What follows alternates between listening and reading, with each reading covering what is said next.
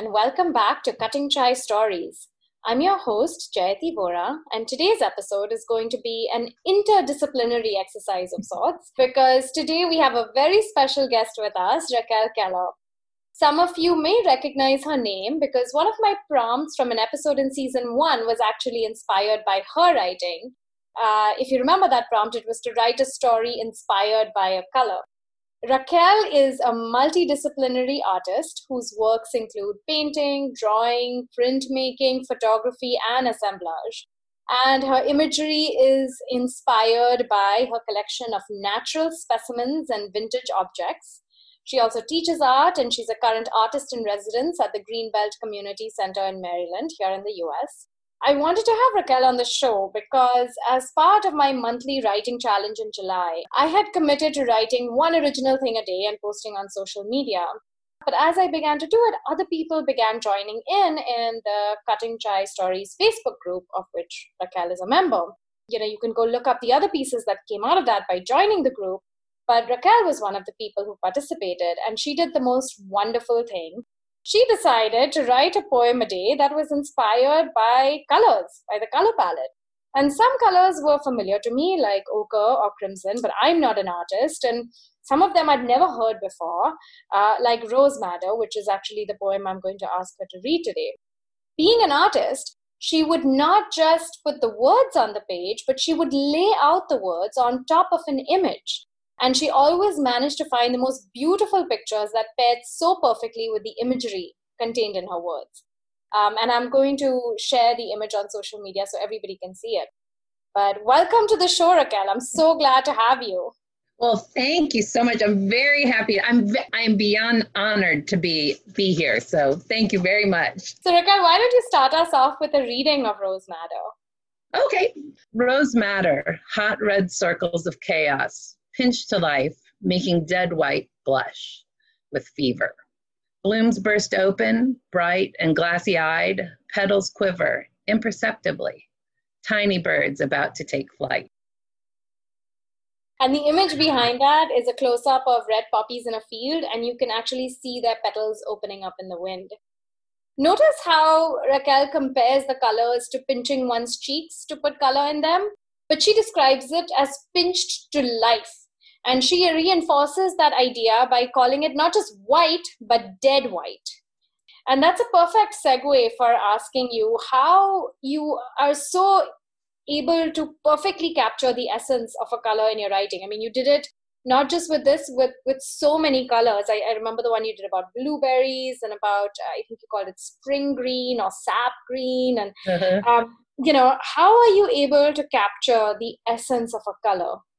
so when I was in college, I did take writing courses every semester because I thought that it was very important to be able to articulate what it was because a lot of a lot of artists are simply visual.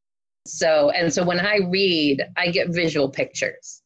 I like a story that sort of takes you down the lane like I don't want to be rushed when I read. I want the images to kind of bloom forth. So I have my own little secret symbolism of the colors and what they represent. And so I think it's interesting, like when you say about the um, like the dead white.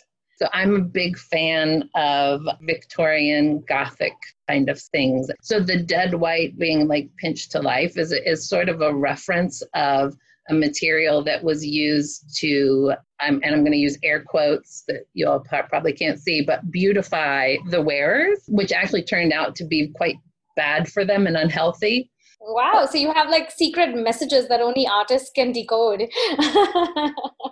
Good creative has like a, a a lovely little subtext that that maybe they only know about um, you know, like uh, like I, I think it's always an interesting they put the disclaimer in a book like, and just just to be clear, this isn't any real person. And and the, the thing is, is like, I'm betting some characteristics that, and that is based on somebody real. yeah, so you have, I think everyone has that creative sort of subtext. That's awesome. So clearly, your art inspires your writing, but does it work ever the other way around? Does writing ever inspire your art?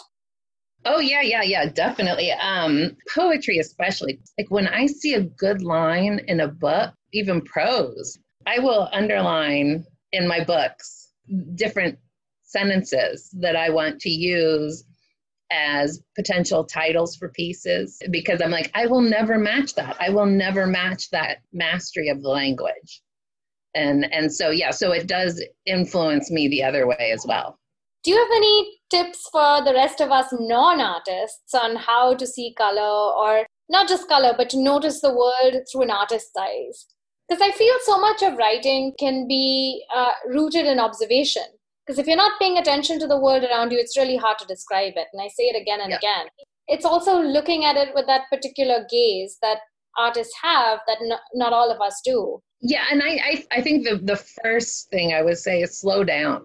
One of the best exercises I could say for anyone to do, and as museums are opening up a little bit more now, and you can, you know, you can actually access some of these pieces, but you can do it with stuff that's in your own home if you have artwork in your own home, just stop and actually look. Because I think what happens is human nature is to simply categorize stuff.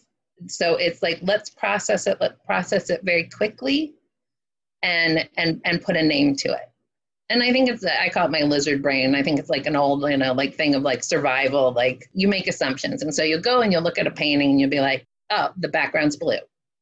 But if you if you really stop and you look, there may be a little bit of green in there. There may be a little bit of brown in there, and and so because I always talk to my students about like the the beauty of an active background, and the way to really see that at play is to stop and look at that background. Um, you can see it a lot in um, like Sargent's work. You'll see very active brush strokes and movements and colors. Uh, there's a painting that's at the Phillips collection. And, and I know the subject of the painting is her name is Mabel Benson because I did a little write up on it. And I think it, I think the guy's name is Walt Kuhn. It's K U H N. The background looks completely gray. But if you walk up to it, you can see that it's very active. It's not a flat background. No, no, that's a great tip. So simple, and yet I think it can lead to such richness. You know, that leads me to ask, and I'm sorry I'm putting you on the spot, but um, I asked Raquel if she could share a writing prompt for my listeners, and she has one, but I wanted to add on a second one based on what she just said, which is do you have an image in mind that we could look up online that could inspire mm-hmm. us? Maybe it's one of those active backgrounds you were talking about. Maybe it's the Walter Kuhn. Maybe it's something else. Maybe it's something of yours. And and what would be the prompt associated with that image to inspire poem or prose? He's my art hero, but not for his finished pieces. It's for his preparatory drawings. His name is Gustave Moreau. He's probably from like the late, you know, 1800s, French, abstract preparatory drawings. And you will see basically what I consider the father of modernism. Like it is mind blowing to me that these were created at the time period they were made. The would the writing prompt from that just be to just to be inspired by that or is there anything in particular that can i can i make something really crazy like uh yeah like write write about a, a french time traveler sure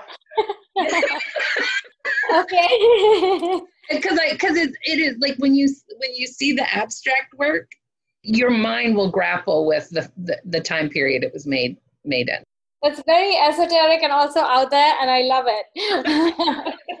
Sometimes we need to be pushed out of our comfort zones. That's a peek inside my brain. and I'll, I'll put all the names in the show notes for you.